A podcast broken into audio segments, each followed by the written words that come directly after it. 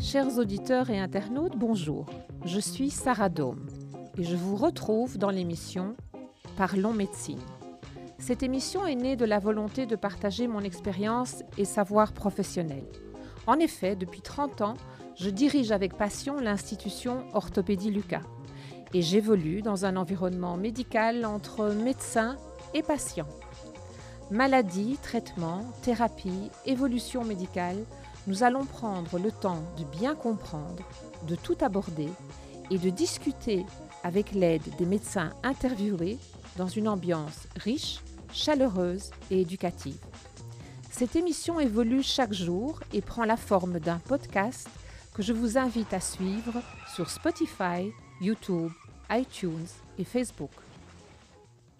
Nous allons parler de la colonne vertébrale, nous allons la dédramatiser, nous allons l'imager pour permettre à tout un chacun, même à ceux qui sont dans la profession ou même à des étudiants, des kinés, peu importe, de bien avoir une compréhension et de bien pouvoir jongler avec les définitions de la colonne vertébrale et des pathologies qui la touchent.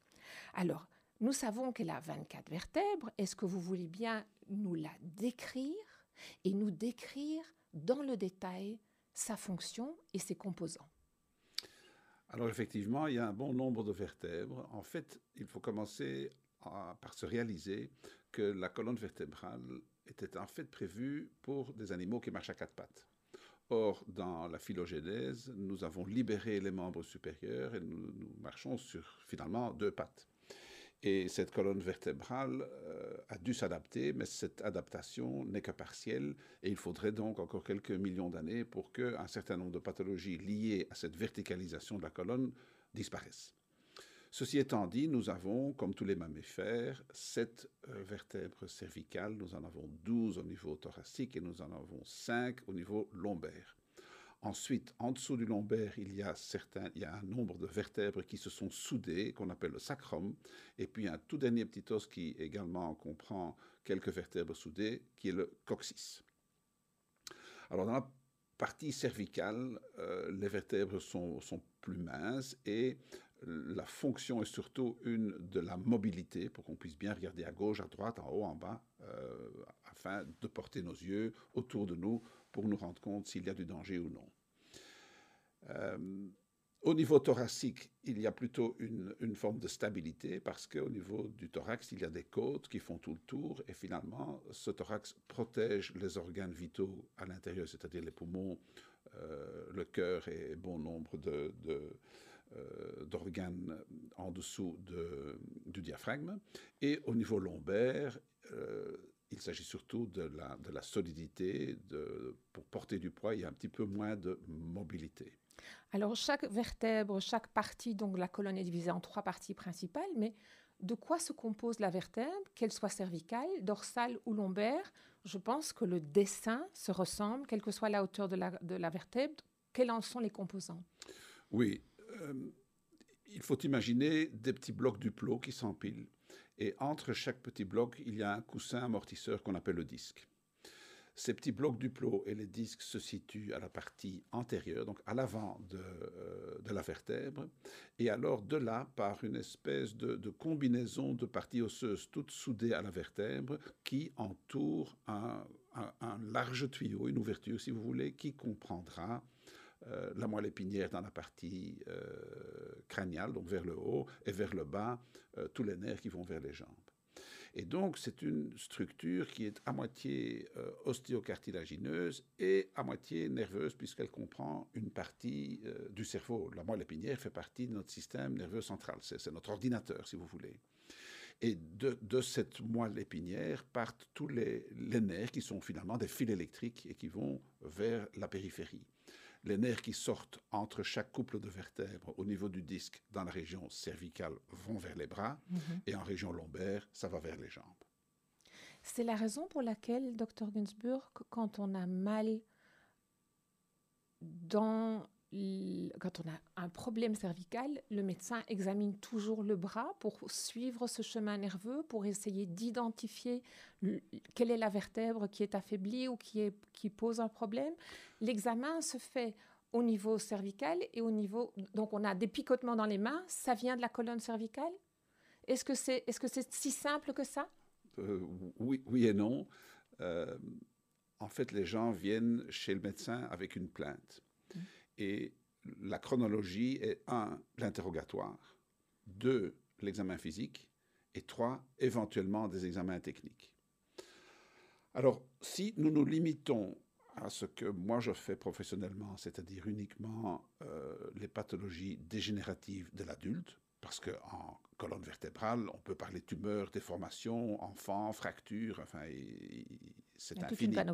Mais donc moi je fais du dégénératif adulte. Donc les gens qui viennent me voir, au départ, ont tous un problème d'usure d'un ou de plusieurs disques.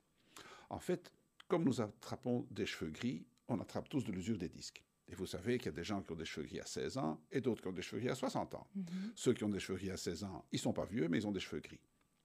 Il en est de même avec les disques entre les vertèbres. Il y a des gens qui se les usent plus jeunes que d'autres. Ça, c'est la qualité des disques qu'on a reçus de nos parents. C'est comme quand on joue aux cartes, on a de bonnes cartes ou de mauvaises cartes, il faut jouer avec les cartes qu'on a reçues. C'est un petit peu différent parce que nous savons qu'il y a certains éléments qui peuvent accélérer la vitesse d'usure des disques, comme le tabac, euh, l'obésité, etc. Mais enfin, ça, ce sont des détails pour après peut-être.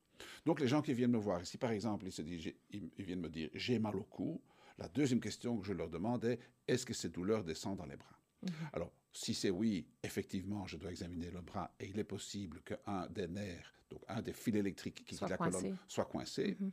Mais si la personne me dit non, je n'ai pas euh, de douleur qui descend dans les bras ou pas de perte de force, ben, je ne dois pas trop m'occuper de cela.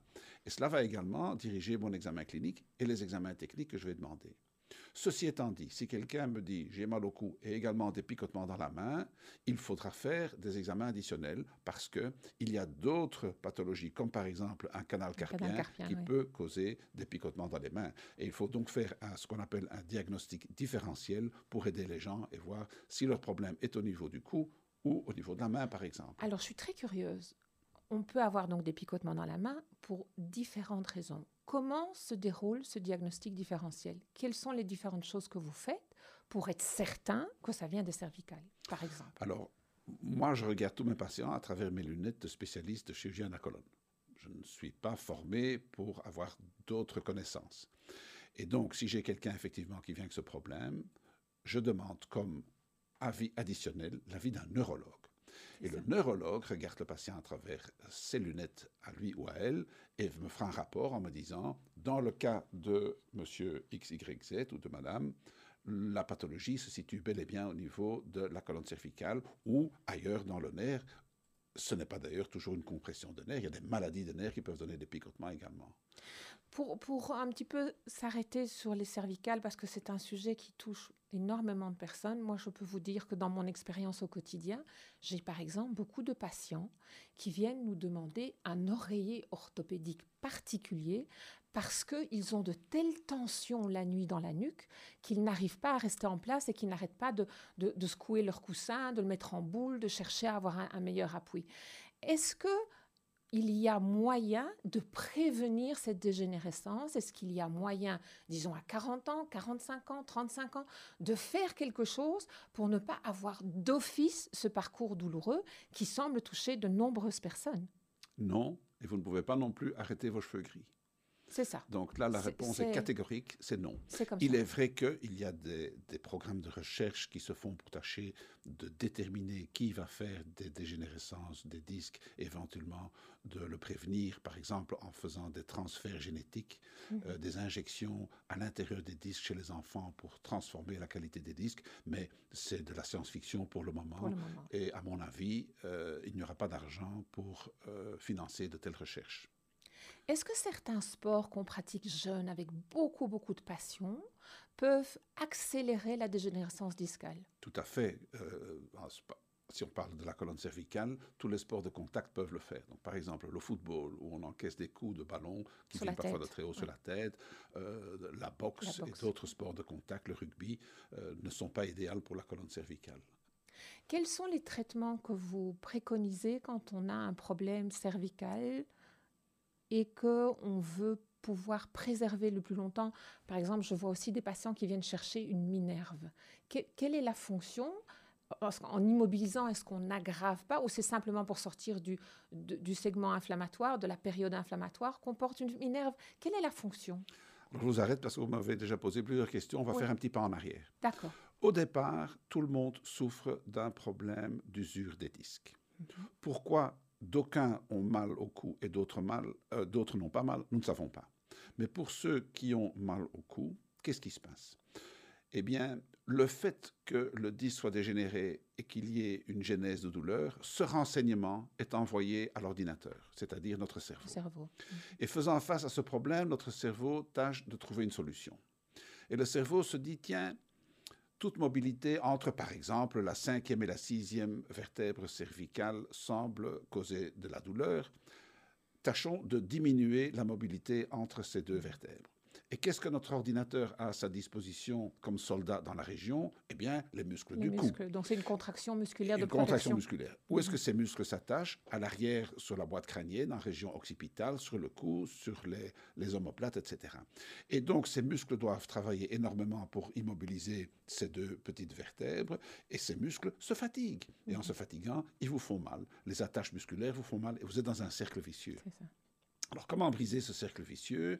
Eh bien, Il y a plusieurs possibilités. Ou bien en enlevant le signal de douleur, c'est-à-dire en donnant par médicament ou en infiltration des antidouleurs et des anti-inflammatoires, ou en diminuant la contraction musculaire, en donnant des médicaments euh, relaxants musculaires ou des massages, etc. D'où la minerve qui permet une décontraction musculaire. Éventuellement, la minerve et les coussins.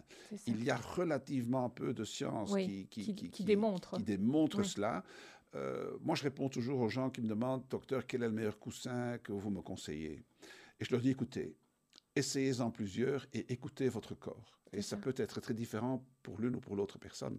Et donc, il faut faire un peu de shopping. Donc, il doit venir vous acheter tous vos coussins et tous vos oreillers pour choisir le meilleur. Alors, un conseil que moi, je donne souvent aux patients qui viennent nous voir, puisque euh, c'est quelque chose que nous, que nous rencontrons fréquemment, c'est de s'adapter progressivement. En fait, on constate qu'il y a des patients, je ne sais pas si vous vivez la même chose dans votre consultation, qui viennent un peu chercher la solution qui va, qui va régler le problème en une demi-heure c'est ce, genre de situation est aussi un petit peu utopique. Il faut progressivement donner la possibilité au corps de retrouver le mouvement, de se décontracter. Donc on ne s'habitue pas.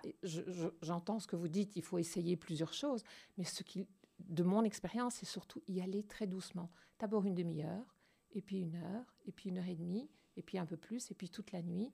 Et là, le corps va complètement se détendre, puisqu'il y a aussi, vous le savez très bien, des oreillers aussi à, forme, qui, enregistrent bien la forme de, euh, de l'anatomie du patient et qui lui permet de complètement arriver à, à une position tout à fait zen pendant la nuit. Mais c'est quelque chose qu'on fait progressivement. Nous avons visité maintenant les, les, les vertèbres cervicales quels sont les, ressentis quand on a un problème au niveau dorsal? Est-ce que c'est la même chose? Est-ce que ce sont des, douleurs qui viennent de par le fait que le muscle essaie de protéger parce que le cerveau lui a dit là il y, a une faiblesse? Ou est-ce qu'on ressent autre chose? Ou est-ce que ça peut amener à quelque chose de plus précis au niveau de la douleur qui, qui permet de dire tiens, j'ai un problème au niveau des dorsales, je dois voir un spécialiste?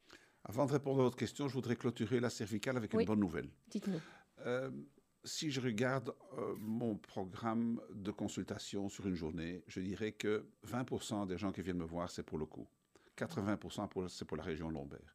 Mais si je regarde ma liste opératoire à la fin de l'année, 99% sont lombaires et 1%, sont moins cervicales. Donc la probabilité qu'un problème cervical deviendra chirurgical, il est très petit. Et donc nous pouvons rassurer les gens en leur disant, quand vous prendrez de l'âge, vous aurez moins mal, mais vous perdrez un peu de mobilité. Donc, en vieillissant, on devient plus raide, mais on a moins mal. Bon. Euh, en ce qui concerne la, région en dessous, c'est-à-dire la région dorsale, il y a très très peu de, pathologies importantes à ce niveau-là. Euh, celles que je rencontre moi le plus, ce sont les, fractures de vertèbres dues à l'ostéoporose. Mm-hmm. Mais bon, euh, c'est au départ en fait un problème plutôt médicamenteux, l'ostéoporose, mais il est vrai qu'il y a bon nombre de gens, et surtout avec le vieillissement de la population, des gens qui présentent des ostéoporoses et qui vont faire des fractures. Est-ce que vous voulez bien expliquer à nos auditeurs qu'est-ce que l'ostéoporose pour ceux qui l'ignorent? Oui, donc l'ostéoporose est une euh, diminution de la qualité euh, mécanique de l'os. Et euh, en prenant de l'âge et avec la prise de certains médicaments, comme par exemple la cortisone, cette ostéoporose peut s'installer. Et dès ce moment-là, euh, il y a une certaine fragilisation de, la, trame osseuse dans tout le corps. Et il y a certains endroits qui euh, peuvent, par prédilection, présenter des fractures. Il y a le col du fémur, tout le monde connaît, le poignet, et la fracture compression euh, d'une vertèbre de la colonne vertébrale. Ça peut être en dorsale ou en lombaire. Alors en fait, rappelez-vous ce que nous avons dit au début de l'émission. À l'avant, il y a le petit bloc du plot de la vertèbre. En fait, c'est ce petit bloc du plot qui se casse. Imaginez que j'ai sur la table une éponge et je l'écrase avec ma main plate. L'éponge est plate. J'enlève ma main et l'éponge revient. Imaginez par contre que sur la table, j'ai un gâteau à la meringue et que je l'écrase, il est, il est plat. J'enlève ma main, eh bien, le gâteau reste plat. Et en fait, les vertèbres se comportent comme un gâteau à la meringue. Alors, tant qu'il n'y a pas d'implication des structures nerveuses ou de la moelle épinière derrière, il n'y a pas vraiment de grand danger. Et ces os, ces fractures guérissent bien. Elles guérissent dans la qualité de l'os de l'individu en question, mais ça guérit bien. Et donc, euh, il y a bien sûr d'autres pathologies de la colonne dorsale, mais qui ne sont pas, je crois, à l'agenda aujourd'hui, telles la scoliose et autres déformations. Je crois que ça doit être regardé pour une émission. Alors, j'ai cru comprendre, oui, on reviendra sur le sujet de la scoliose, qui est un sujet passionnant en soi. Mais euh, j'ai cru comprendre que la marche régulière peut permettre de ralentir la dégénérescence, l'évolution de l'ostéoporose. Est-ce que vous validez cette information? Alors, euh, donc, l'ostéoporose dépend d'une autre discipline que la mienne, hein, donc ça dépend de la rhumatologie de la médecine interne. Mais il est vrai que nous savons qu'au plus on bouge, au mieux ça vaut. Et en fait, c'est la traction des muscles qui bougent au niveau de leur attache sur les structures osseuses qui font que euh, l'os garde sa qualité. Et donc, les obèses qui ont, qui ont plus de poids à trimballer feront moins facilement de l'ostéoporose que des gens qui sont frais et maigres. Ah, d'accord. Intéressant, j'ignorais cette petite euh, nuance. Est-ce qu'on peut venir maintenant aux vertèbres euh, lombaires qui, elle, si je peux me permettre, joue un rôle vraiment majeur, puisqu'on sait que quand quelqu'un descend les escaliers en courant, il amplifie la pression sur ses vertèbres lombaires euh, fois 100, fois je ne sais plus combien, 150 je pense, c'est en tout cas un chiffre très très très impressionnant. Et donc on se trouve là avec un segment lombaire qui est absolument crucial dans la qualité de la vie de chacun.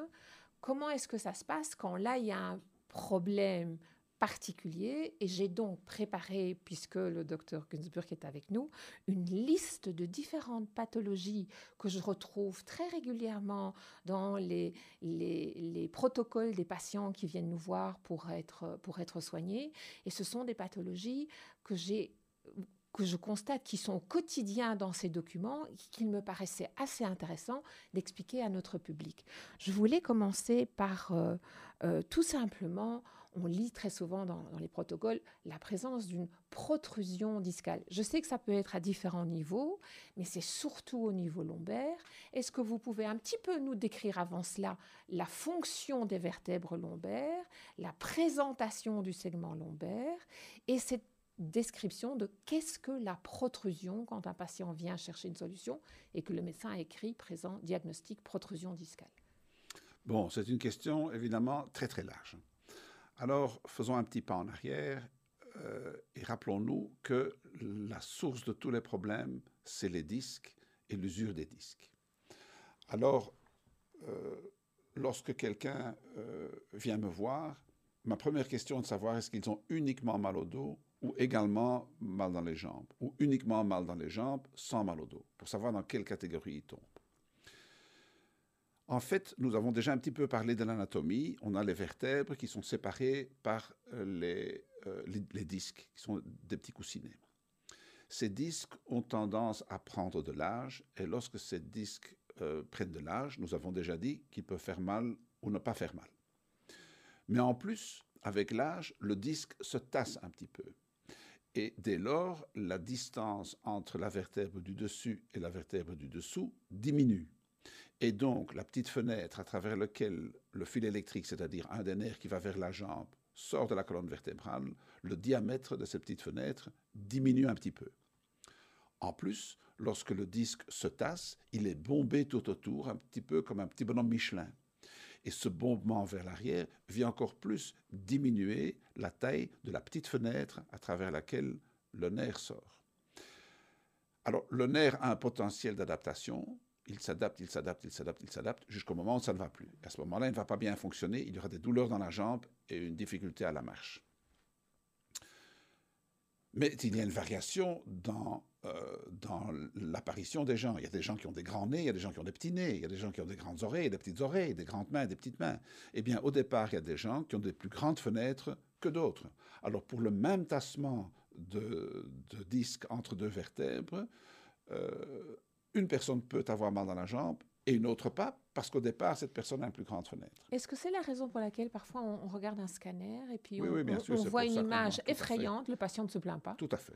Et gens- puis on voit une petite, petite, petite nuance et le, patient, le patient déclare souffrir Tout à terriblement. fait. Nous ne soignons pas des images, nous soignons des On patients. soigne des personnes, exactement. Alors pour en venir à la protrusion, en fait, lorsque le disque effleure le nerf qui va vers la jambe, il y a trois possibilités. Ou bien c'est le bombement dont je viens de vous parler, c'est-à-dire que tout le disque est tassé et donc tout le disque est un petit peu plus large qu'au départ. Ou bien il y a une petite déchirure dans le disque qui fait que la partie gélatineuse du milieu ressort vers l'arrière et vient pousser contre le nerf. Ça, c'est une hernie discale. En fait, quand on regarde une hernie discale sur un scanner, c'est euh, quelque chose qui ressort avec un rayon, un rayon circulaire relativement petit. Mais lorsque il y a une, une- une- une déformation du disque un petit peu entre le bombement et la hernie discale, on peut parler d'une protrusion. Donc c'est un problème de sémantique euh, pour, le, pour le médecin qui aura des implications de traitement. Mais pour le patient, s'il a mal dans sa jambe, que ce soit une protrusion, une hernie discale ou un bombement, pour le patient, la douleur est la même. La douleur est Mais la façon dont nous, comme, comme, comme thérapeutes, allons approcher le problème peut différer selon la présentation. Alors si c'est une protrusion, on va vers quoi? Alors, si euh, on a. Bon, d'abord, on va vers quoi? Donc, d'abord, faisons un pas en arrière. Si la personne vient nous voir avec uniquement mal au dos, moi, personnellement, je leur dis qu'il n'y a pas d'indication chirurgicale. Il est vrai qu'il y a d'autres chirurgiens qui opèrent le mal au dos, moi pas. Mais ça, nous y reviendrons dans une autre émission peut-être. Donc, s'il y a uniquement mal au dos, je les tranquillise, je leur dis que c'est pas très très grave, que beaucoup de gens ont ça, et qu'il y a des gens qui sont diabétiques, il y a des gens qui doivent mettre des lunettes, il y a des gens qui ont une sale gueule, il y a des gens qui ont mal au dos. Mhm. Par contre, lorsqu'il y a une implication de douleur dans la jambe, alors on va traiter. Parce que si cette compression sous ce nerf persiste, à un certain moment, une partie de la fonction de la jambe pourrait se perdre. Mhm. Et le traitement est progressif. Toujours d'abord conservateur, c'est-à-dire médicamenteux et éventuellement médecine physique ou des, des, Rééducation. ouais. ou bien des orthèses, par exemple des corsets. Mhm. Lorsque ces traitements-là sont épuisés et devant un échec éventuel euh, du traitement sur la douleur dans la jambe, on peut augmenter un niveau dans l'agressivité du traitement. Et alors on peut parler d'infiltration. Mhm. On peut soit faire une péridurale, c'est-à-dire injecter un petit peu de cortisone autour de tout le sac qui contient les nerfs, Et qui a pour objectif d'éliminer la douleur. C'est tout. qui a pour objectif de désenfler la gaine des nerfs Mhm. pour donc avoir un petit peu plus, de place pour le contenu du nerf et dès lors diminuer la douleur. Donc la péridurale ou une infiltration des- d'un des nerfs euh, sous, sous contrôle scopie ne va pas changer la pathologie, mais peut enlever la douleur. Enlève les conséquences. Si tout cela n'aide pas non plus, ou si euh, il y a un bon résultat, mais pas à long terme, parce qu'on dit qu'après une ou deux ou trois péridurales, il vaut mieux attendre six mois. Si la personne ne va pas bien pendant six mois, si les plaintes reviennent après six semaines ou deux mois, alors, troisième niveau d'agressivité, nous pouvons parler de chirurgie, et ça c'est mon métier. Mhm. En fait, je suis un plombier de la colonne vertébrale, j'élargis les tuyaux qui sont rétrécis. C'est ça. D'accord. Et maintenant, quand on est à l'hernie discale, est-ce qu'on saute des étapes parce qu'on a déjà une, un, diagnostic vraiment qui, qui indique que ce sera beaucoup plus difficile de régresser, de d'aider On va vers quoi à ce moment-là? alors, la hernie discale est donc euh, la présence d'une partie du disque qui a quitté la place normale du disque et qui vient pousser contre un nerf ou euh, euh, sur le sac qui contient les nerfs. Alors la première chose qu'il faut savoir, c'est que une fois sur trois, une hernie discale peut spontanément régresser. On ne sait pas pourquoi. Une personne sur trois, après un petit temps, n'a plus de problème. Soit parce que la hernie se racrapote et cesse d'être un problème, soit parce que la partie du disque offensante se détache et va se mettre dans un petit coin où ça ne dérange plus. Bien entendu, nous ne savons pas qui tombera dans les 30% ou non. Donc, si j'ai un ou une patiente qui vient me voir et qui me dit Docteur, j'ai mal au dos depuis toujours, mais maintenant depuis 10 jours, j'ai mal dans la jambe. Et si mon scanner montre qu'il y a une hernie discale, je leur dis Écoutez, vous avez une hernie discale entre par exemple L4 et L5 à gauche, mhm. c'est ce qui explique votre douleur. Mais tranquillisez-vous, vous avez une chance sur trois que ça, euh, s'arrange de soi-même. Donc, je vais tâcher de calmer vos médicaments avec des, euh, votre douleur avec des médicaments et on se revoit dans trois semaines pour voir où on en est. Et effectivement, si après trois, quatre semaines, la douleur a disparu, eh bien, c'est qu'ils sont tombés dans les 30% qui vont bien. Si ce n'est pas le cas, et si les douleurs persistent et les signes de, compression du, nerf persistent au-delà du troisième mois, à ce moment-là, je propose aux gens de faire un geste chirurgical qui aura pour but de décomprimer euh, le nerf en enlevant la hernie et parfois en élargissant la petite fenêtre. Alors c'est intéressant ce que vous dites parce qu'en fait, on constate que ce que vous venez d'expliquer, c'est un peu la définition entre le patient et le patient qui souffre de manière chronique. Ça veut dire que quand on dépasse ce délai et qu'il y a une récidive de la douleur et que ça reste et que ça reste et que ça reste et que ça ne part pas après plusieurs semaines, plusieurs mois, le médecin considère qu'il a en face de lui un patient qui souffre de manière chronique et donc il rentre dans une autre catégorie de soins. Est-ce que je me trompe ou est-ce exact? Vous parlez du mal au dos, du mal dans la jambe? Je parle du mal au dos. Alors, le mal au dos. Euh, Et du mal dans la jambe. Ah non, c'est pas la même chose. C'est pas la même chose. Alors, donnez-nous la nuance. Il faut vraiment séparer. Très intéressant. Donnez-nous le, le, mal au dos, il est dû, nous pensons, à l'usure des disques, mais il n'y a pas que les usures des disques, parce que quand il y a une usure des disques, il y a également une usure des petites articulations à l'arrière de la euh, colonne vertébrale. Il peut y avoir une douleur qui trouve son origine dans des ligaments ou des douleurs qui trouvent leur origine dans des fatigues musculaires.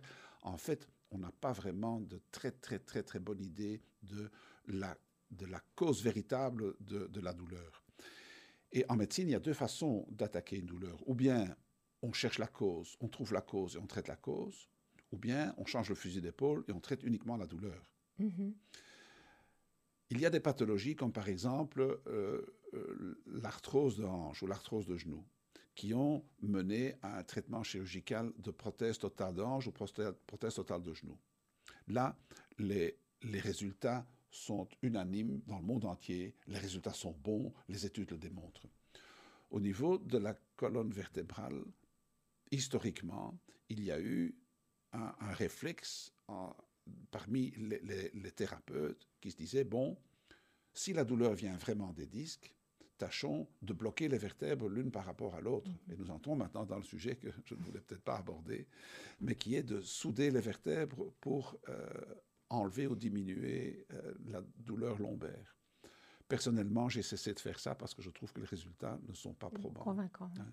Il est vrai que de temps en temps, on voit des patients qui vont très bien, mais la grande majorité ne répond pas bien. Et pourquoi? Parce qu'en fait, on ne sait pas vraiment très bien pourquoi certaines personnes ont mal au dos et d'autres n'ont pas mal au dos. Alors pourquoi est-ce qu'on irait fusionner une colonne vertébrale chez monsieur X et pas chez monsieur Y, là où l'image est exactement la même, parce que mm. l'un a mal et l'autre n'a pas mal?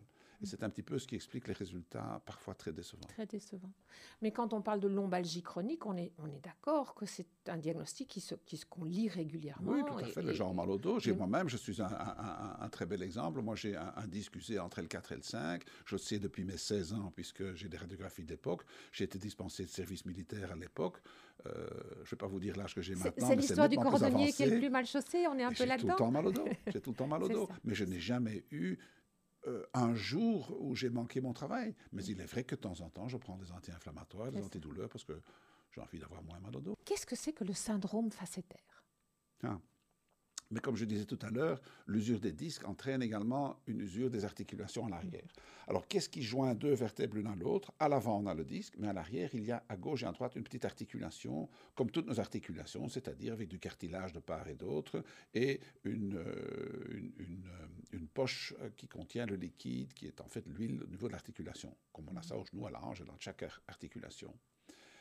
Eh bien, ces articulations-là prennent de l'âge également et mhm. présenteront de l'arthrose. L'arthrose, c'est finalement le vieillissement d'une articulation. C'est les cheveux gris, l'articulation. Excusez-moi, est-ce que c'est ça qu'on appelle le bec de perroquet? Non, le bec de ah, perroquet, c'est à l'avant. C'est à l'avant. Mais donc, euh, et le bec de perroquet n'a aucune signification clinique. Mhm. Mais donc, les, facettes à l'arrière s'usent et euh, peuvent faire mal, comme tout le reste. Alors, il y a des, thérapeutes qui infiltrent les articulations euh, facétaires mhm. avec la cortisone pour enlever la douleur. Ça peut donner, mais ça ne donnera par définition que partiellement, mhm. puisque c'est secondaire à un disque usé et celui-là continue à, faire mal. Mhm. Donc moi, personnellement, je ne prescris euh, que rarement des infiltrations des facettes. Mais donc les facettes à l'arrière euh, sont ce qui joint les articulations l'une à l'autre. Alors, nous en avons déjà parlé tout à l'heure, mais est-ce que vous pouvez nous expliquer, parce que c'est quelque chose qu'on voit régulièrement dans les documents, qu'est-ce que c'est qu'un tassement vertébral? Le tassement vertébral, c'est la fracture dont on vient de parler tout à l'heure, la fracture ostéoporotique. Euh, mais elle peut aussi arriver au, moment d'un trauma. S'il y a une chute d'une hauteur importante, on peut avoir une fracture aussi. Non. Ce n'est pas la même chose, mais il, y a, il, peut y avoir. Il y a différents types de fractures. D'accord. Pour avoir une fracture de ce genre chez quelqu'un de jeune, il faut un, traumatisme important, par exemple une défenestration du troisième étage. Mais quand on parle de fracture tassement, en général, on parle des gens qui ont de l'ostéoporose. Et c'est parfois euh, d'une chute de sa propre hauteur, même souvent, une chute de des gens qui tombent du lit, par exemple, euh, qui peut se faire une fracture de ce genre, ou qui trébuchent et qui tombent et qui se font cette fracture. Parfois même, on peut se faire cette fracture en éternuant, ou en mhm. toussant très fort, ou en soulevant un objet. Mais ça se voit chez des vieux couples, par exemple, si le, mari est, malade, il est au lit et son épouse veut l'aider à se mettre dans le fauteuil, mais en faisant ce mouvement, elle est un peu penchée en avant, il y a une grosse compression sur la vertèbre et ça peut casser à ce moment-là. Alors, on parle de l'ostéoporose, mais il existe quand même des traitements qu'on recommande plus jeunes pour éviter, pour ralentir, des vitamines, des choses. Mais ça n'est pas de mon ressort. C'est ça, j'entends bien. Alors, qu'est-ce que, qu'est-ce que le, le, là, le, j'ai un doute tout à coup, spondylolisthésis c'est le c'est le, spondylolisthésis. Le, voilà, il me semble bien. Oui, oui. J'imagine que ça vient du grec, spondylos qui est mhm. vertèbre et listhésis qui est, en fait un glissement. bon. Alors, quand on regarde la colonne vertébrale de profil, la colonne vertébrale a une forme de S. Il y a un mhm. creux au niveau de la nuque et un creux dans le bas du dos, et puis mhm. c'est un peu rond au niveau du dos et au niveau du sacrum.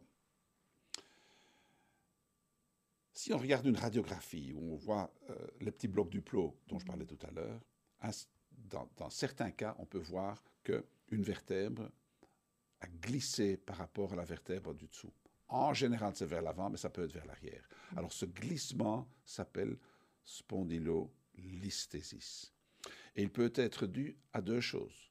Un, un tassement du disque entre les deux vertèbres qui fait que il y a un petit peu de jeu et que donc la vertèbre peut, glisser, ou parce qu'il y a une interruption entre la partie antérieure et postérieure de la vertèbre due à ce qu'on appelle une spondylolyse. Et la spondylolyse est cette, mm. cette, interruption entre l'avant et l'arrière. Cette spondylolyse, en général, est due à une fracture de fatigue, une fracture de stress, c'est-à-dire qu'une une structure solide soumise à des mouvements cycliques peut casser en fatigue. C'est pour ça que les ingénieurs doivent faire attention avec les points chaussés parce qu'ils peuvent casser. Eh bien, une partie, la partie de l'os entre l'avant et l'arrière, chez l'être humain, peut casser par ce mécanisme. Ça n'a jamais été trouvé sur un enfant mort-né et jamais trouvé sur un fœtus, et c'est toujours là avant l'âge de 10 ans. Donc c'est quelque chose qui se passe dans la petite enfance.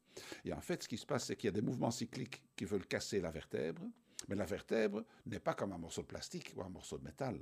Et le corps a un potentiel de guérison. Donc chez ces enfants, il y a une espèce de combat entre d'une part le mouvement cyclique qui veut faire la fracture et le corps qui veut guérir. Et dans à peu près 4% de la population caucasienne, c'est la fracture qui gagne. Et donc chez ces gens-là, il y a une interruption entre l'avant et l'arrière. Et dans ces cas-là, il peut également y avoir un glissement de la vertèbre, qui est également un spondylolisthésis, mais sur base d'une spondylolyse. C'est différent. Et donc, ce que vous êtes en train de nous dire, c'est qu'on on, subit, il n'y a rien à faire. C'est quelque chose qui est, qui est dans, notre, dans notre corps, on le reçoit à la naissance et ça se passe. Non, non, non, c'est après. Comme j'ai dit, c'est après la naissance. Oui, et on ne sait pas pourquoi certains enfants vont faire une spondylolyse. On sait que certaines activités peuvent donner des spondylolyses. Par exemple, les acrobates ont tous des spondylolyses, les plongeurs ont des spondylolyses. Mhm. Euh, et alors, des, groupes, il y a des familles qui présentent beaucoup de spondylolyses. Et les Inuits euh, ont beaucoup de spondylolyses. Je ne sais pas pourquoi. C'est ça mystère à, résoudre. Donc il, se, il se, pourrait que la, une prédisposition à faire une spondylolyse soit génétique, mais la spondylolyse elle-même est une fracture de fatigue. Est une fracture. Qu'est-ce que la discopathie dégénérative? Ça, c'est quelque chose qu'on voit dans pratiquement euh, quand il y a un diagnostic d'un patient chronique qui vient pour une orthèse, du rachis, quelque chose qui doit. C'est le cheveu gris de la colonne. Ça, ça. C'est-à-dire, ça, ça, touche pratiquement 99% de ceux qui ont mal au dos. Il y a une dégénérescence discale? Oui, donc euh, l'usure du disque, donc l'usure des disques s'appelle euh, discopathie. Mhm. L'usure d'une articulation classique s'appelle arthrose. C'est tout, c'est de la sémantique. C'est de l'usure, c'est ça. Et le disque étant composé particulièrement d'eau, en, majoritaire d'eau, on est d'accord? Euh, Est-ce que ça, ça, ça, non, on, non, on peut expliquer que c'est la qualité du disque parce qu'il y a moins. À niveau moléculaire, oui, mais bon, c'est du collagène, ce sont des, des, des, tissus fibreux. Euh. Il n'y a pas moyen d'arrêter ça, il n'y a pas moyen d'améliorer ça. non, mais si vous trouvez quelque chose, je vous le dirai. Nous, nous partagerons le prix Nobel. D'accord, ça va.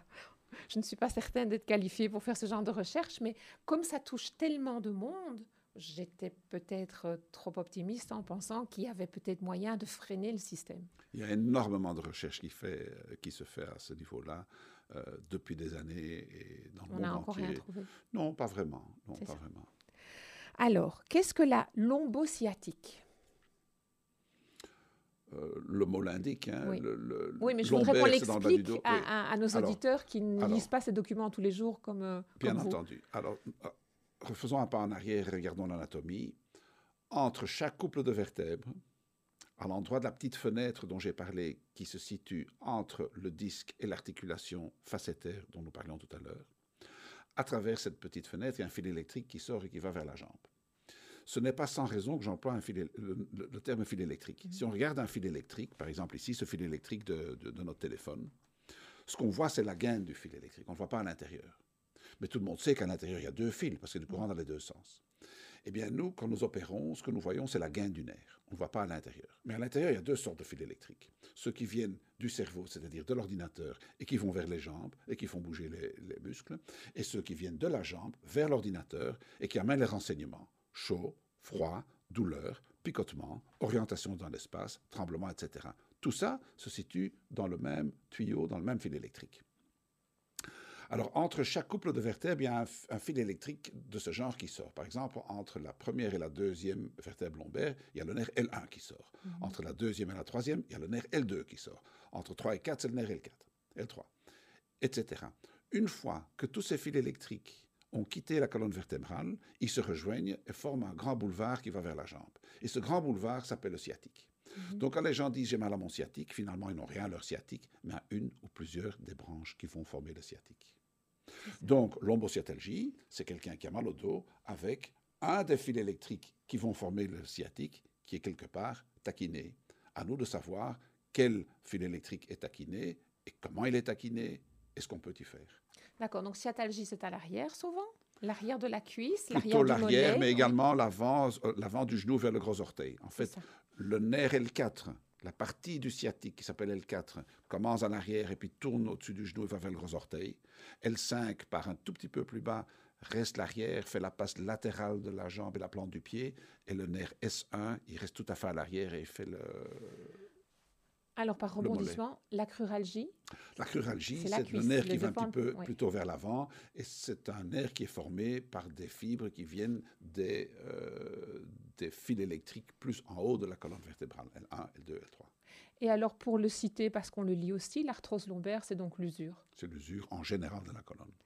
Et la spondylarthrite ankylosante, ça c'est un cas particulier. Est-ce qu'on en voit beaucoup. Est-ce que c'est héréditaire? On en voit très peu. Et c'est une, pathologie qui ressort de, des maladies rhumatismales et qui se caractérise par une soudure progressive d'une vertèbre par rapport à l'autre, de bas vers le haut en général, avec une courbure vers l'avant. C'est-à-dire qu'on voit ces patients euh, marcher comme s'ils cherchaient quelque chose presque par terre, toujours très très fort, fort, fort penchés Alors c'est rarement chirurgical. Il est vrai qu'il y a des gens euh, qui font des chirurgies pour ce genre de pathologie, mais c'est de la très très très très grosse chirurgie. Euh, il faut enlever un coin de la colonne vertébrale et souder pour tâcher de verticaliser ces gens. Ce n'est pas quelque chose qui se fait tous les jours. Alors, on, ne va pas faire une émission sur ce sujet-là, mais c'est intéressant parce qu'on est touché par cette pathologie quand même, et parfois même enfant. Qu'est-ce que c'est que la scoliose? Alors, nous disions tout à l'heure qu'en regardant la colonne vertébrale de profil, elle a une forme en S. Mhm. Quand on la regarde de face, elle doit être droite. Si elle n'est pas droite, il y a une scoliose. Alors, il y a plusieurs types de scoliose et il y a plusieurs degrés de scoliose. Il y a des scolioses de la petite enfance qui sont liées à de grosses, grosses, grosses maladies génétiques. Il y a les scolioses dues à une inégalité de longueur des membres inférieurs. Par exemple, si le bassin est travers, mais la colonne commence de travers. Mais pour vivre... Est-ce que c'est la raison, excusez-moi de vous interrompre, pour laquelle on met des talonnettes chez les Parfois, oui, oui, oui. Donc, euh, si la colonne, à sa base, est, est inclinée comme la tour de Pise, alors puisque pour vivre normalement, les yeux doivent regarder à l'horizon, la colonne va faire un S de compensation.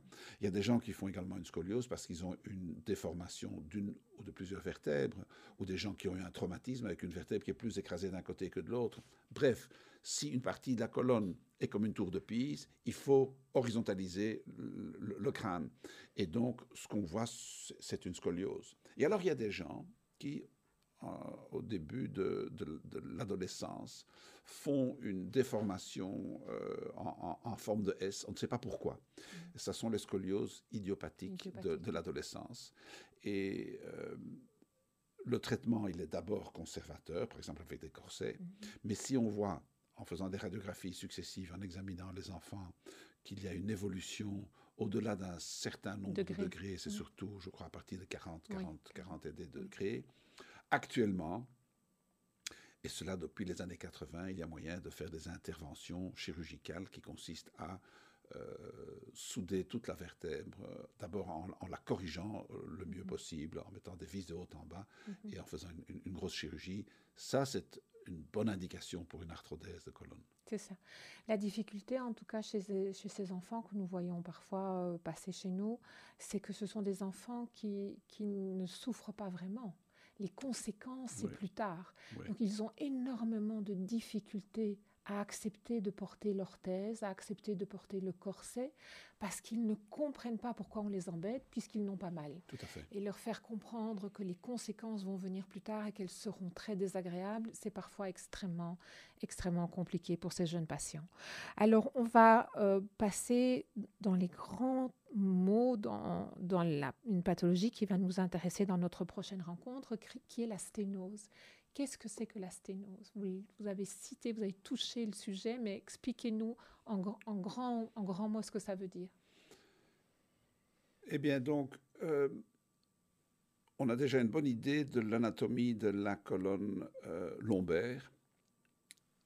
En fait, avec l'âge qui avance, le diamètre de tous les tuyaux de la colonne vertébrale diminue de taille pour plusieurs raisons. On en a déjà cité une, c'est-à-dire le disque qui est un petit peu écrasé et qui, qui est bombé vers l'arrière, qui fait que les petites fenêtres à gauche et à droite à travers lesquelles les nerfs sortent, qu'on appelle trou de conjugaison, a beaucoup de vos auditeurs qui peut-être connaîtront ce terme, trou de conjugaison, ont tendance à rapetisser. Mais le tuyau central, qu'on appelle le canal vertébral, lui, il a également tendance à diminuer de taille. Pour la même raison que les, les que les petites fenêtres, c'est-à-dire le bombement discal. Mais il y a plus. Lorsqu'une articulation classique s'use, elle augmente de volume. Il suffit de regarder les doigts de grand-mère. Grand-mère a dû élargir ses bagues pour passer au-dessus de ses doigts. En fait, chaque articulation dans notre corps, en prenant de l'âge, a tendance à augmenter de taille. Pourquoi? Parce que la nature se dit, tiens, mon cartilage s'use, si je parviens à augmenter la surface de contact entre mes deux parties osseuses, je vais mieux pouvoir répandre les forces et c'est une bonne solution.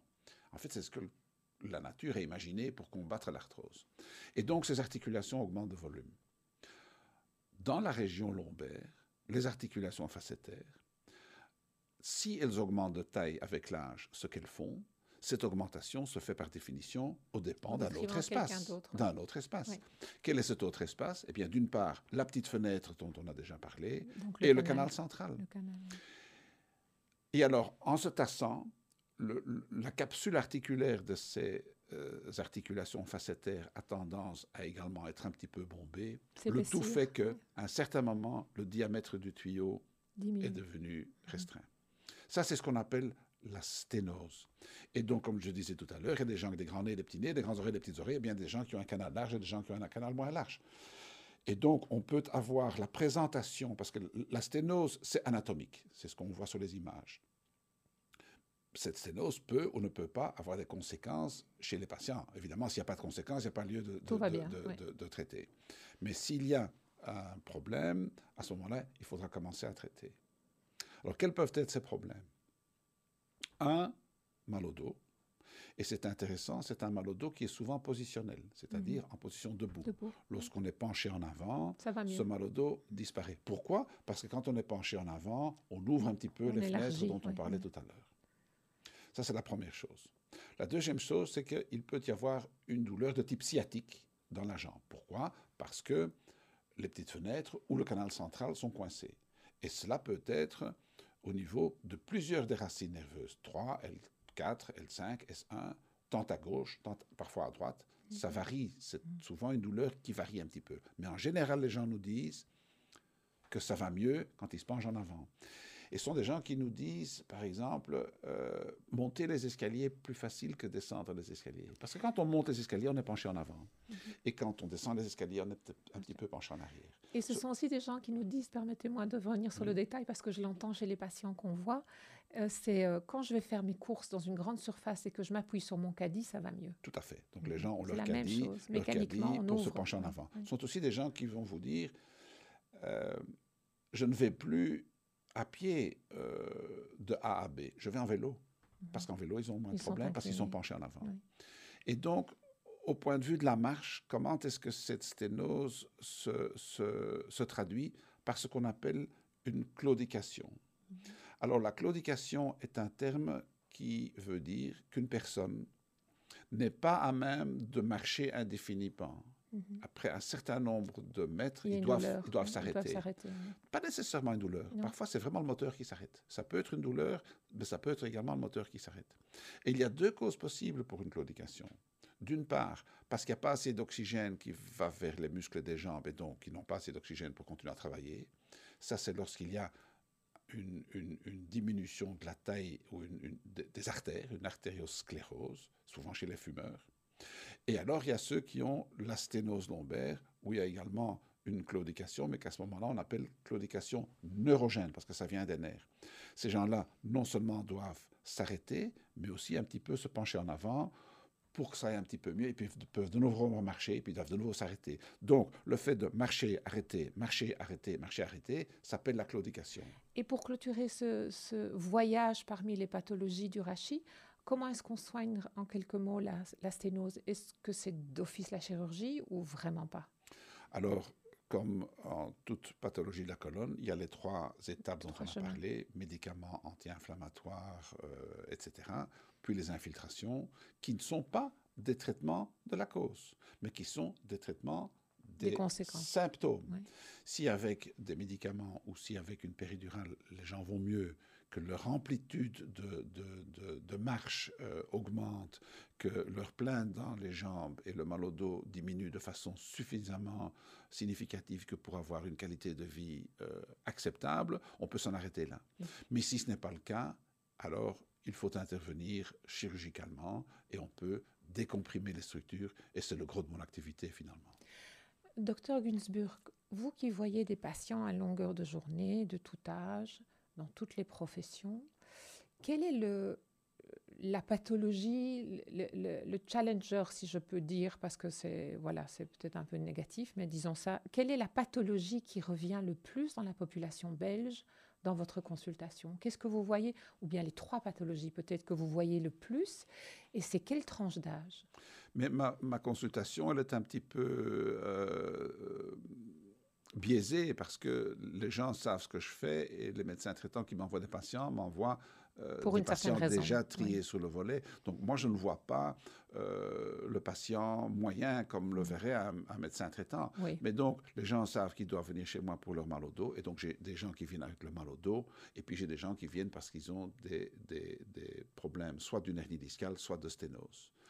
Et donc, les premiers, je les tranquillise et je leur dis que, ils ont, que j'ai une bonne nouvelle pour eux et une mauvaise nouvelle. La bonne nouvelle étant qu'ils n'ont pas besoin de chirurgie et la mauvaise nouvelle étant que je suis chirurgien et que je, peux donc, que je ne peux donc pas les aider.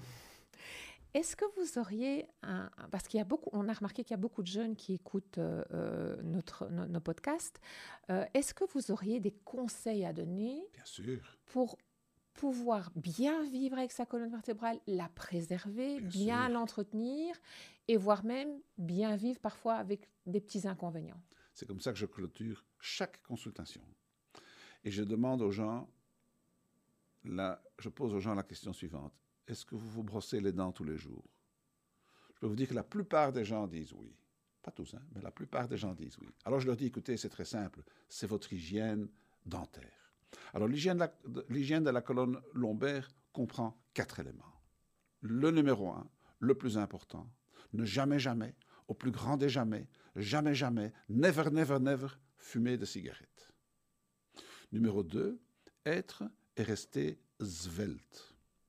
Numéro 3, toujours faire une certaine dose d'activité physique.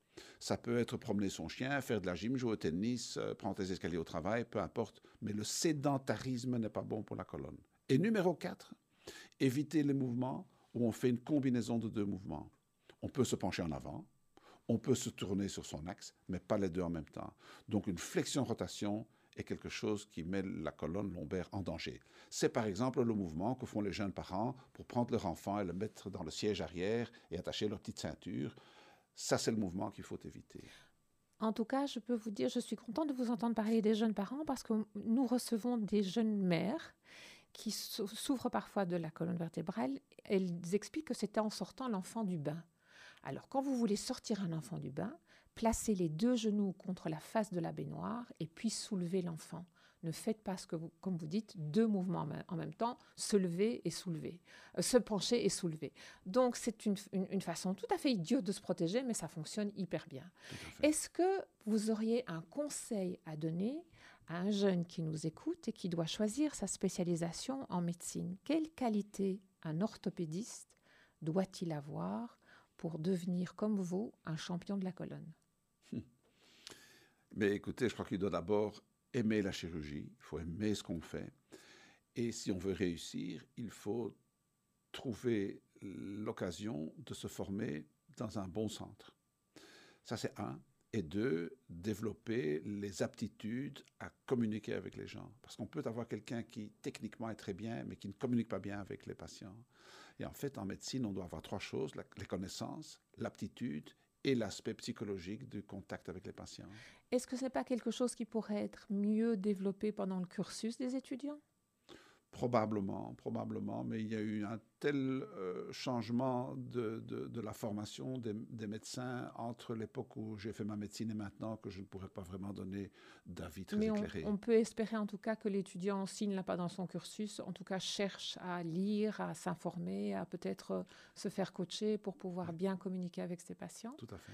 Et si vous étiez ministre de la Santé, qu'est-ce que vous aimeriez voir dans votre spécialité améliorer rapidement? Mais je crois que, en tant que ministre de la Santé, avec le doigt sur le portefeuille, euh, je serai encore plus sévère en ce qui concerne l'utilisation des implants chirurgicaux pour traiter le mal au dos de façon chirurgicale. Pourquoi? Mais Parce qu'il n'y a pas suffisamment d'évidence médicale pour prouver que ce qu'on fait a vraiment d'utilité. Et j'encouragerai euh, les médecins à entrer toutes leurs données dans des registres internationaux. Et je prévoirai un financement pour cela. Moi, par exemple, je participe dans un, à un registre européen qui s'appelle Spine Tango. Toutes mes données entrent dans le Spine Tango. Si tout un chacun fait cela, alors dans un certain nombre d'années, nous aurons tellement de données dans l'ordinateur que nous pourrons répondre aux questions de qu'est-ce qui fonctionne et qu'est-ce qui ne fonctionne pas.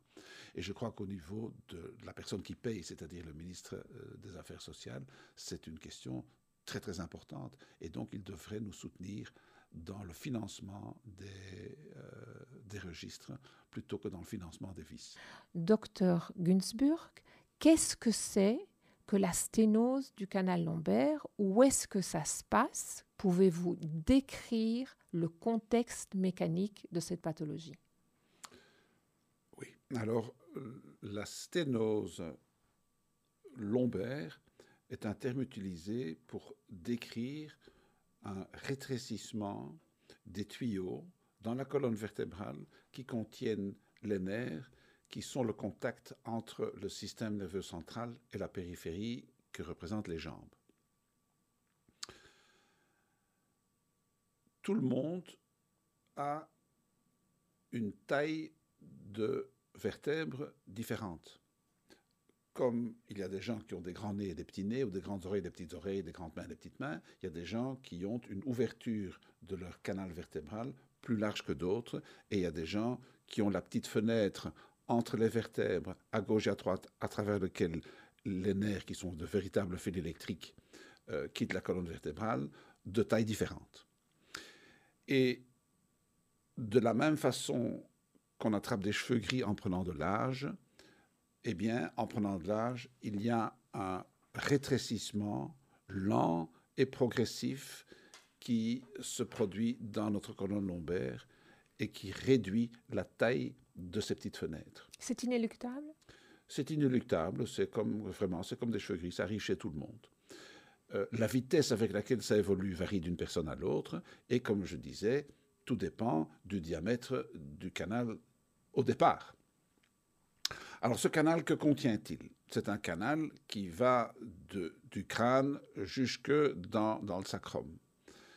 Dans la partie du dessus, le tuyau contient la moelle épinière. Et la moelle épinière fait partie de notre cerveau, c'est le véritable disque dur de notre corps. C'est-à-dire les 19 premières vertèbres du cervical à, à la dernière dorsale. C'est ça. Peu de gens savent ça. Hein, peu de gens se rendent compte que la moelle épinière s'arrête effectivement aux environs de la dernière vertèbre lombaire. Ce n'est pas comme ça chez tous les mammifères. Il y a des mammifères chez qui la moelle épinière descend beaucoup plus bas. Chez l'être humain, ça s'arrête là. Mais tous les nerfs qui vont vers les jambes se situent dans ce même tuyau. Dans le segment lombaire. Et donc, en dessous de, la fin de, de, la moelle épinière, le tuyau contient tous les fils électriques qui vont vers les jambes. C'est ce qu'on appelle la queue de cheval? Tout à fait. Ça s'appelle la queue de cheval parce que ça ressemble à une queue de cheval. Hein. Donc si on fait des, coupes anatomiques, euh, mhm. c'est véritablement comme une, comme, une, comme une queue de cheval.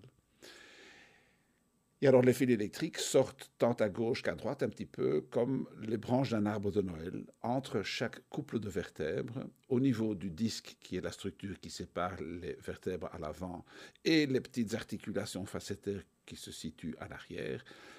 Euh, la petite fenêtre qui est ainsi formée par le disque, la vertèbre et les facettes permettra aux différents nerfs de quitter la colonne vertébrale.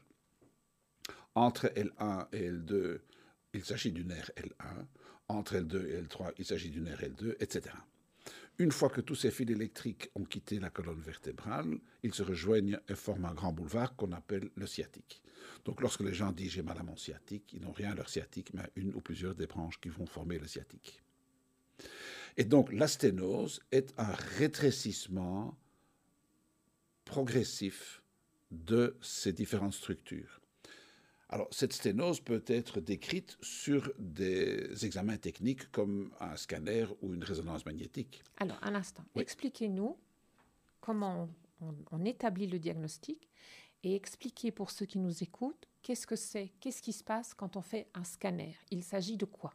Bon, alors, il y a deux choses qu'il faut séparer. Le terme sténose est un terme descriptif d'un état anatomique. Cela ne veut pas nécessairement dire qu'il y a des plaintes ou qu'il y a euh, des, une, pathologie. Une, une pathologie ou une symptomatologie.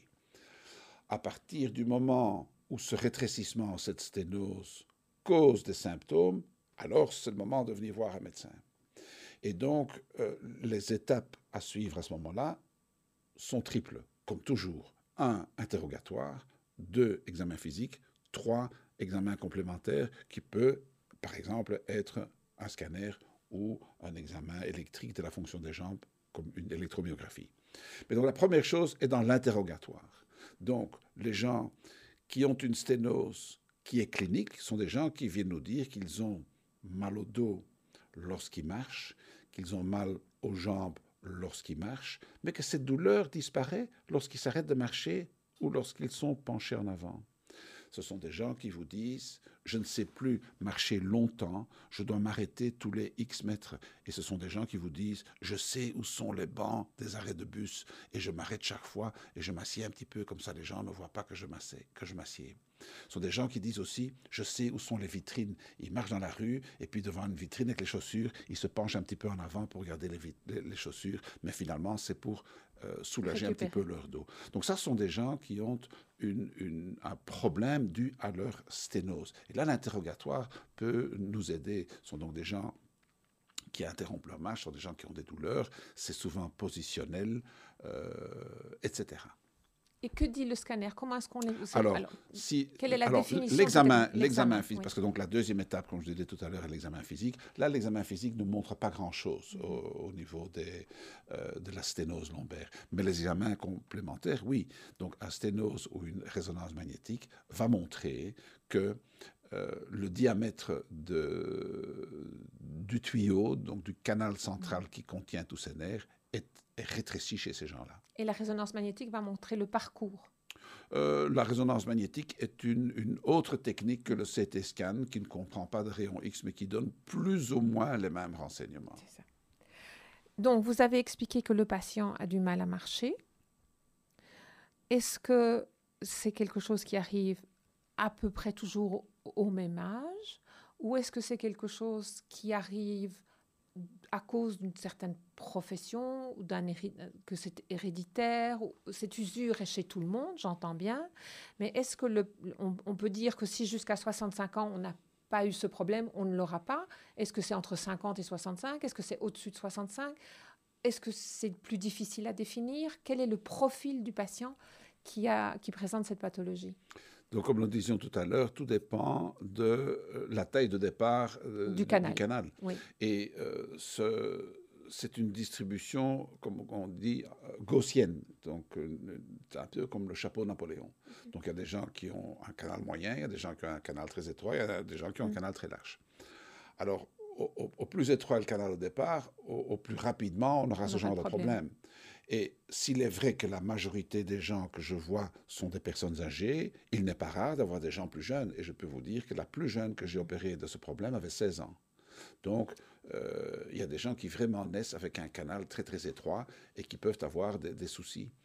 Euh, et alors j'ai des gens qui, qui, viennent me voir, qui ont un problème de dos, chez qui je vois déjà sur le scanner qu'il y a une sténose, mais qui ne s'en plaignent pas vraiment. Mmh. Et que je revois parfois six mois après et qui me disent, docteur, vous n'allez pas me croire, il y a six mois, je l'ai encore me promener trois semaines en, Suisse et maintenant je ne sais plus faire 100 mètres. Eh bien oui, ça peut arriver. En fait, la façon dont la sténose se manifeste est que les structures nerveuses, donc les fils électriques dont je parlais tout à l'heure, s'adaptent, s'adaptent, s'adaptent, s'adaptent. Je comprends, ça, ne va plus. Et c'est souvent un effet un petit peu comme une coupe qui se remplit goutte à goutte. Il ne se passe rien pendant longtemps et un beau jour, ça déborde. Et ce sont donc des gens qui, du jour au lendemain quasi, ont de, grosses difficultés à marcher et sont confrontés avec ce problème dont ils ne s'attendaient vraiment pas du tout. Sur euh, la, la, patientèle que vous recevez pour cette pathologie, quel est le pourcentage qui passe par la chirurgie et les autres, que font-ils pour, pouvoir maîtriser la situation? Alors, euh, tout dépend de l'ampleur de la symptomatologie, donc de l'ampleur de la douleur que les gens ressentent dans leur dos et dans les jambes, et d'autre part du dérangement fonctionnel qu'ils ont. Euh, le traitement aura trois étapes. Médication, mhm. infiltration, chirurgie. Tant que avec les médicaments ou avec les infiltrations, on peut s'en tirer, il n'y a pas, pas de raison d'opérer. Et j'ai comme ça des patients qui viennent me voir, par exemple, pour une infiltration de genre péridurale, une fois tous les ans, tous les deux ans, tous les trois ans, je vois ça dans leur dossier, qui, n'ont pas l'air de, souffrir beaucoup plus que ça. Et d'autres, chez qui, en, en, en les quelques mois... Euh, c'est insupportable. C'est insupportable et ont besoin d'une chirurgie. Donc c'est très variable. C'est vraiment très variable et c'est au coup par coup. Et c'est pour ça que j'ai toujours de problèmes avec des gens qui viennent me dire, oui, j'ai un voisin ou une amie mm. qui... Et, oui, votre voisin, votre ami, mais chaque cas est, tout à fait différent. Et tout à fait unique. Et alors il me dit oui, euh, mon voisin a été opéré dans le dos et ça n'a pas bien marché. Mais vous ne savez pas ce qui a été fait comme mhm. chirurgie dans le dos. Les gens ne savent pas. Et donc il faut être très prudent avec cela et euh, finalement faire confiance à son thérapeute. Donc ça peut être des picotements, ça peut être un endormissement des, des jambes, ça peut être la claudication. Tout à fait, donc picotement. Et dans, sa forme grave, on peut aller vers quoi? Parce que j'ai cru comprendre que ça pouvait avoir aussi une influence euh, même sur euh, perte, enfin, sur, les sur le sphincter, sur une, perte, une, présence d'incontinence qui se pré... Oui, c'est relativement, rare. C'est relativement rare, mais, ça, peut, aller jusque-là. Mais et, puis aussi, ça peut aller jusqu'à la chaise roulante si, si on ne fait rien. Il y a des gens qui, certainement, c'est tellement bouché qu'ils ne savent plus qui ne savent plus marcher. Pourquoi est-ce que les vieux sont penchés en avant quand vous les voyez dans la rue? Ils sont tout à fait penchés en avant. Parce que ça leur fait du bien. Parce que ça leur fait du bien. Ils ouvrent un petit peu les, petites fenêtres dans le dos à travers lesquelles. Donc le vélo d'appartement est une bonne chose. Le vélo d'appartement est une très bonne chose, tout à fait. Et alors, il y a certains corsets également qui peuvent un petit peu vous étirer. Et faire une élongation. Ce sont des corsets qui marchent avec une petite pompe et qui peuvent donner une élongation et qui, dans certains cas, peuvent donner quand même une amélioration. Alors, nous avons observé des cas avec ce type de corset de patients qui avaient une difficulté à marcher et qui retrouvent une liberté Tout à fait. de marcher. La rééducation se fait en même temps avec une équipe de kinésithérapie parce que c'est un couple très intéressant. On a un kinésithérapeute qui travaille de manière très précise et on a l'orthèse qui permet la qualité au quotidien. On est d'accord, chez nous, notre objectif, c'est de rendre une vie normale aux patients. Est-ce que vous pouvez dire que les patients qui suivent euh, un traitement de rééducation, les patients qui, ont, euh, euh, qui, ne passent pas par la chirurgie, est-ce qu'on sait donner un pronostic de combien de temps ça va tenir Ou comme tout à l'heure, vous disiez, c'est impossible, ça peut dégraisser en quelques semaines, en quelques mois. Donc il n'y a pas vraiment cas par cas. au cas par cas. C'est vraiment au cas par cas. Et quand on ressent euh, euh, ce genre de, de difficultés, quel est l'objectif en rééducation? Vous, vous, prescrivez de la rééducation avec, une équipe de revalidation. Quel est l'objectif ou pas vraiment? C'est plutôt... Moi, je vois les gens qui ont dépassé ce stade. Oui, qui ont déjà les gens qui ont déjà fait tout ça. C'est ça. Et au niveau de la chirurgie, quels sont les résultats? Est-ce que vous êtes satisfait au moment où vous avez nettoyé l'espace? Où vous avez fait ce que vous disiez tout à l'heure, l'exercice du plombier qui nettoie le tuyau. Euh, c'est une image que peuvent comprendre nos, nos auditeurs. Vous avez recréé de l'espace pour qu'il y ait de nouveau un meilleur flux. Est-ce que ça, ça, se maintient sur la durée ou est-ce qu'on peut penser, par exemple, on dit pour une hanche, une prothèse de hanche, 10-15 ans, et puis après le problème de nouveau redevient, euh, euh, peut se représenter? Est-ce qu'avec la chirurgie de la sténose, une fois que la chirurgie est passée, on est certain que le patient est stabilisé et que c'est bon? Alors, en médecine, ce n'est jamais absolu.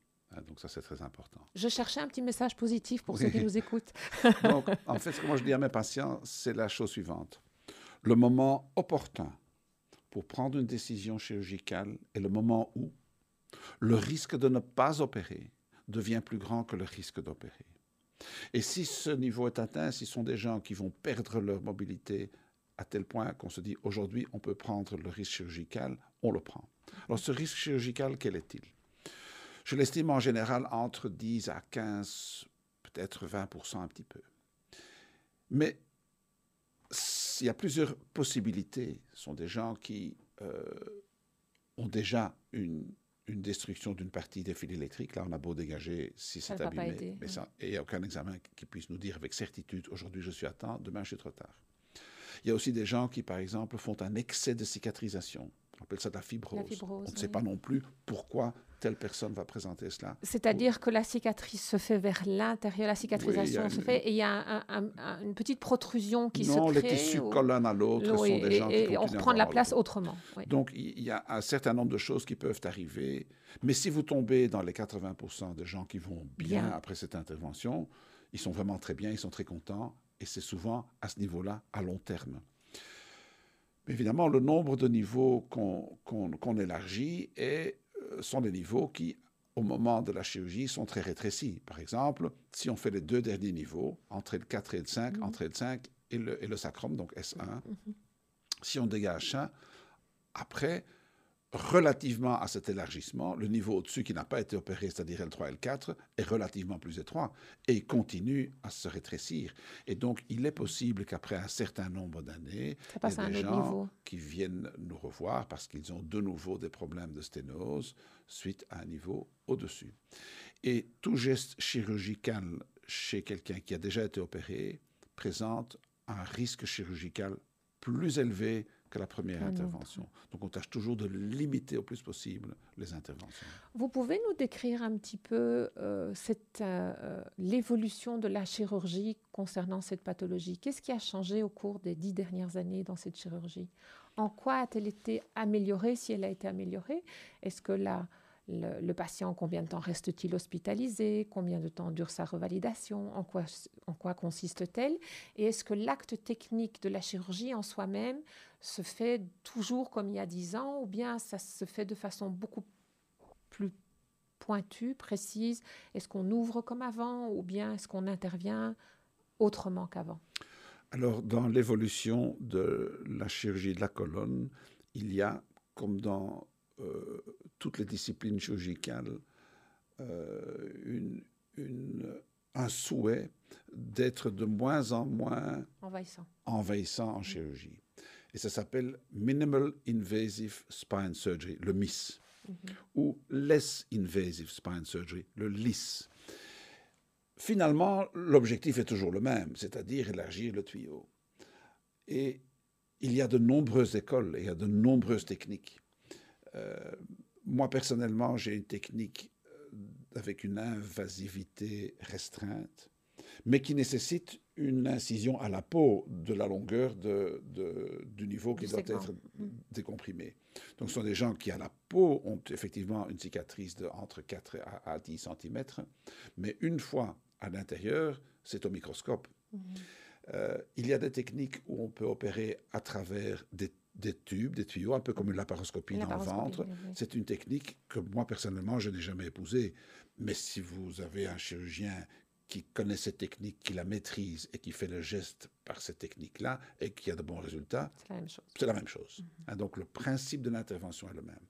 Alors moi j'ai une technique chirurgicale où finalement je respecte très très fort les structures musculaires et osseuses, ce qui n'est pas difficile, je suis orthopédiste au départ. Et c'est un abord qui me permet de très très bien dégager non seulement le canal central, mais également les deux petites fenêtres à gauche et à droite à chaque niveau. En fin d'intervention, les structures sont resuturées et il faut compter quelques semaines, voire deux, trois mois, pour que l'abord chirurgical guérisse. Personnellement, euh, mes patients restent hos- hospitalisés quatre jours. hein. J'opère en général le lundi, donc ils entrent le dimanche, j'opère le lundi. Le mardi, on les met debout. Le mercredi, ils font les escaliers. Le jeudi, ils rentrent chez eux. C'est une intervention qui, en général, ne fait pas mal parce qu'on ne coupe aucun muscle. Et c'est une intervention qui ne représente aucune limitation fonctionnelle parce qu'on ne met aucune vis, on on ne change rien à la biomécanique de la colonne. Et ce sont des gens qui, en général, rentrent chez eux, même s'ils vivent seuls. Euh, et puis on les revoit à 15 jours pour enlever les fils. Et puis il y a une reprise progressive des activités selon l'activité. Quelqu'un qui a un métier sédentaire comme un avocat ou un notaire, ben, ils travailleront dès le lendemain d'intervention puisque leur travail c'est leur laptop et leur téléphone. Un ouvrier du bâtiment, ce sera trois mois. Et la reprise des activités est également progressive. C'est ça. Est-ce qu'il y a quelque chose que vous aimeriez exprimer aujourd'hui à ce micro concernant cette pathologie? Un message à faire passer peut-être à ceux qui euh, sont concernés par les douleurs de la sténose du canal lombaire? Est-ce qu'il y a quelque chose que vous aimeriez leur dire pour les rassurer peut-être? Oui, euh, que si ça en vient à un geste chirurgical, les résultats sont bons. Hein. Il est vrai que la chirurgie pour le mal au dos, qui consiste à fusionner des vertèbres ou mettre des prothèses, n'a pas le même taux de succès que la chirurgie de, plomberie, comme, mm. comme, comme j'aime bien la, la, nommer. Et en fait, ce qui donne une mauvaise presse à la chirurgie de la colonne vertébrale, tout le monde dit toujours Ah, votre dos, jamais, ne, vous faites jamais opérer du dos. C'est ce qu'on entend chez le coiffeur. Mm-hmm. Eh bien, c'est parce que la chirurgie du mal au dos a donné une mauvaise presse à ce que nous faisons. Mais la chirurgie dans le dos pour sténose ou pour hernie discale est en fait une chirurgie qui donne relativement de bons résultats. C'est cela. Quelle qualité un chirurgien en orthopédie doit-il avoir pour... Euh, pour euh, comment doit-il s'informer? Où est-ce que vous vous informez? Comment recevez-vous euh, les nouvelles, un nouveau cursus, une nouvelle, une nouvelle formation, une nouvelle tendance, de, de nouveaux résultats, un examen, le résultat d'une étude clinique? Comment est-ce qu'un chirurgien doit, quelles sont les qualités qu'il doit avoir, mais surtout pour rester au niveau? Alors on dit en général qu'un bon chirurgien est un chirurgien qui sait bien opérer, qu'un meilleur chirurgien est un chirurgien qui sait quand il faut opérer, mais que le meilleur chirurgien est celui qui sait quand il ne faut pas opérer. Mm-hmm. Et c'est un petit peu ça. Il faut être très très prudent, se rendre compte que c'est quelque chose qui n'est jamais à 100% et que la pose d'un diagnostic ou d'un traitement chirurgical est une chose sérieuse et qu'il faut discuter honnêtement avec les patients, leur, expliquer quel est leur pourcentage de, réussite ou de satisfaction, leur expliquer quels sont les, les dangers potentiels de l'intervention pour les faire participer à la décision chirurgicale. Il est entendu que euh, cette façon d'agir engage un petit peu leur responsabilité, mm-hmm. mais c'est l'évolution vers laquelle nous allons en médecine. Alors nous, en tant que bandagistes orthopédistes, nous allons à beaucoup de congrès. Il y en a un dont je voulais un peu que vous, vous, vous dirigez vers cette, cette information-là c'est la meilleure façon aussi de comprendre ce qui se passe dans le monde, de rencontrer des, médecins, des chirurgiens, des spécialistes. Et chaque année en automne, vous organisez un événement important. Est-ce que vous pouvez euh, nous expliquer en quelques mots de quoi il s'agit et euh, en quoi consistent euh, ces quelques jours de rencontres scientifiques? Alors, c'est deux jours en novembre. Nous faisons ça avec mon confrère, le docteur Spalski, depuis maintenant 27 ans. Et nous choisissons un sujet de la colonne vertébrale, par exemple la sténose lombaire. Et puis, nous parcourons le sujet, euh, sciences de base, les diagnostics, radiologie, euh, biomécanique, traitements conservateurs, ensuite tous les traitements chirurgicaux qui existent, et puis les implications financières et économiques, etc., sur un, un programme de deux jours, un vendredi et un samedi.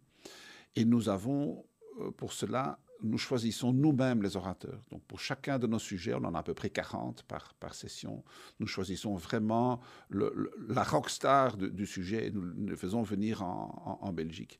Donc les, les, médecins qui viennent à notre, à notre symposium, qui sont non seulement des chirurgiens osseux ou neurochirurgiens, mais également des, des spécialistes en médecine physique, des, des rhumatologues, des, des, anesthésistes même qui des viennent... Des bandagistes. Et des bandagistes, effectivement, qui viennent, des kinés qui viennent... Qui viennent à, ce congrès. On a tout de même entre 400 et 450 euh, personnes, qui, qui, viennent à notre congrès annuellement. Ils ont un très très bon congrès.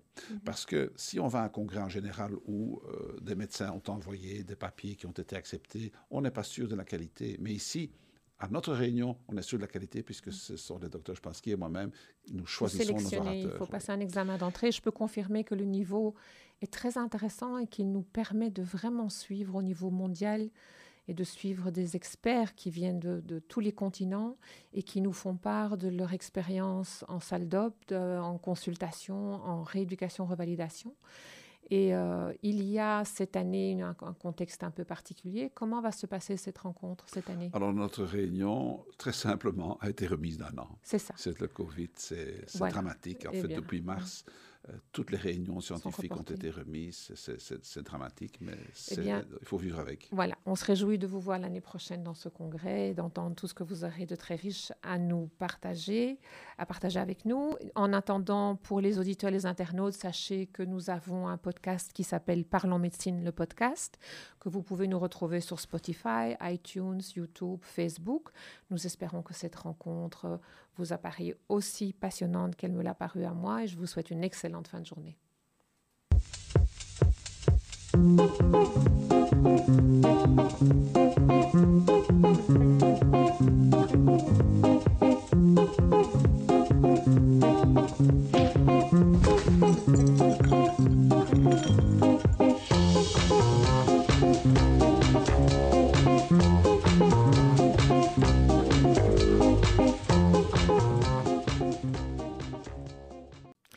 Bien voilà, chers auditeurs, une nouvelle rencontre de Parlons Médecine qui se termine. Vous pouvez nous retrouver sur Spotify, YouTube, iTunes, Facebook. Cela s'appelle Parlons Médecine, le podcast. Bonne fin de journée.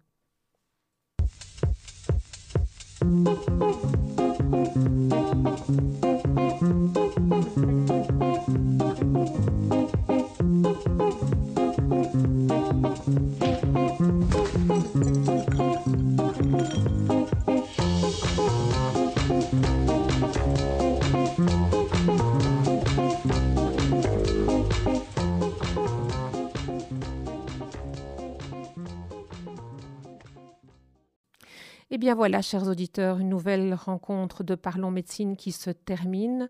Vous pouvez nous retrouver sur Spotify, YouTube, iTunes, Facebook. Cela s'appelle Parlons Médecine, le podcast. Bonne fin de journée.